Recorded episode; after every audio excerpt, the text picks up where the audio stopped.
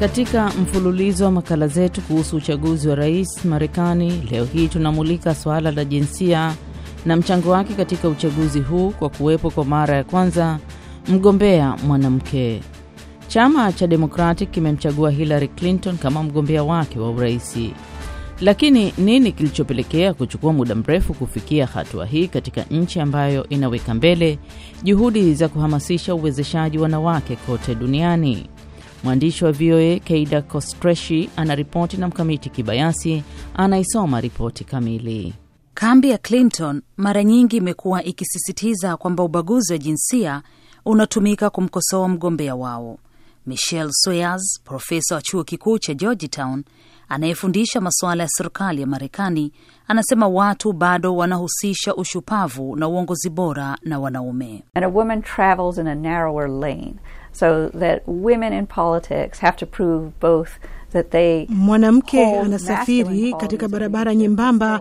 Hivyo basi, wanawake katika siasa wanatakiwa kuthibitisha vyote kwamba wanashikilia hadhi za uongozi na wanaume, lakini bado anashikilia nafasi ya uongozi ya mwanamke, ambapo watu wanaamini wanawake wanaweza.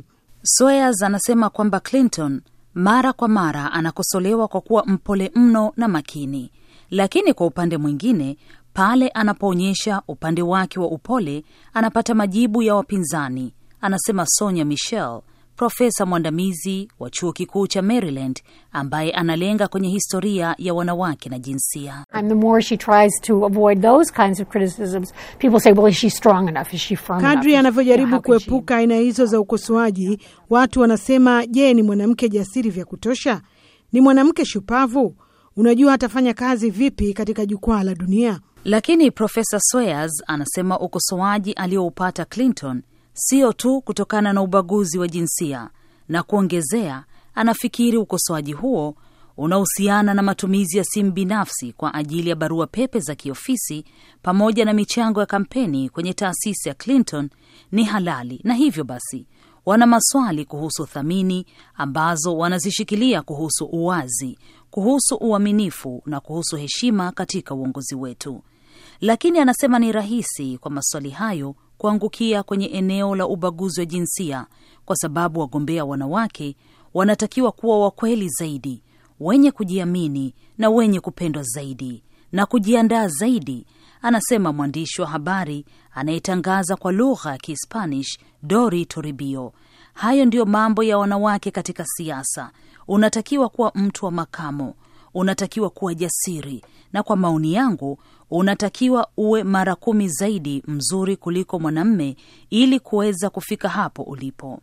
Unatakiwa wakati wote kujionyesha na kujithibitisha kwamba unaweza. Novemba 9 dunia itafahamu kama wapiga kura wa Marekani wamemchagua mwanamke wa kwanza kama rais wa nchi na kuvunja vizuizi vyote vilivyokuwepo.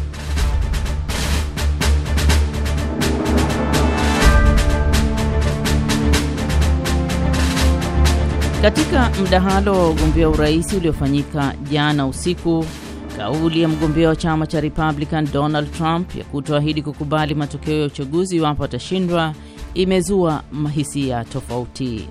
Kutathmini haya zaidi, mwenzangu BMJ Muridhi amezungumza na wakili Kamau Mbugua ambaye ni mchambuzi wa siasa za kimataifa akiwa Nairobi, Kenya, na kwanza akamuuliza maoni yake kwa jumla kuhusu jinsi Trump na Hillary Clinton walivyojibu maswali kwenye mdahalo huo. Inaonekana wanataka tu mabadiliko, waone kitu kipya, ni system mpya gani ambayo inaweza kufanyika, ambayo inaweza pengine kuleta mabadiliko katika siasa ya Marekani. Swala ambalo limezua joto kali kisiasa hapa Marekani na kwingineko ulimwenguni ni baada ya Donald Trump, mgombea urais wa chama cha Republican, kuulizwa iwapo atakubali iwapo atashindwa katika uchaguzi huo, na akasema kwamba hayuko tayari kusema kama atakubali matokeo ya uchaguzi. E, nipe maoni yako kuhusu jinsi ambavyo alijibu swali hilo. Mimi vile mimi maoni yangu ni kwamba vile amekosa ame, ameiweka uh, Amerika katika taharuki kidogo kwa kusema kwamba hatajibu. Mimi naona hiyo ina, ina, ina, inalingana na siasa zake tangu mwanzo. Pengine itamsaidia kisiasa na kuwaweka wale ambao wamekuwa ni wafuasi wake wa ndani kukaa na yeye. E, kuna wengi pia ambao wametoa tetesi kwamba Hillary Clinton alijaribu kukwepa baadhi ya maswali. Swali moja ambalo aliulizwa kuhusu jinsi ambavyo mmewe alitajwa katika kashfa na yeye Clinton, uh, Hillary Clinton, ikasemekana kwamba aliwadhalilisha wale wanawake ambao walitoa shutuma kwa mumewe.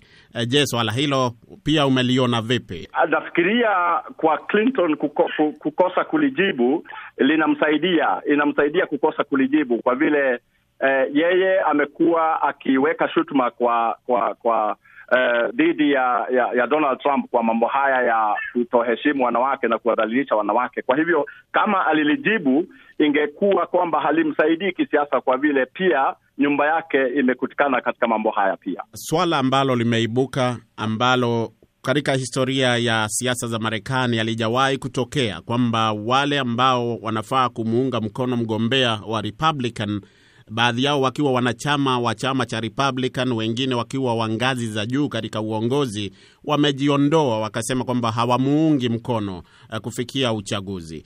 Je, unaweza linganishaje haya na jinsi ambavyo siasa huko barani Afrika zinafanyika? Uh, kuna uwiano wowote kwa suala hili? Bila shaka kuna uwiano katika nchi kama ya Kenya. Unapoona wanasiasa waki, waki, waki defect kutoka chama hiki na kukiunga chama kingine sana sana ni ku, ni kutokana na pengine ni faida gani hawa wanasiasa wanaiona katika uh, kuwa serikalini. Sasa wale ambao wako chama cha Republican wana, wana wanaunga Clinton mkono ni kwa vile system ya vyama viwili wanaielewa, wanaelewa kama uh, namna au mtindo wa uongozi ambao Clinton atauleta, na ndio kwao ni rahisi kujiunga na Clinton ama kuunga mkono Clinton kuliko kuunga mkono um, uh, huyu Donald Trump kwa sababu yeye analeta uh, system mpya ambayo hawaielewi na ambayo hawatakuwa na manufaa kwayo. Ni wakili na mchambuzi wa masuala ya siasa za kimataifa Kamau Mbugua akizungumza na Sauti ya Amerika kutoka Nairobi.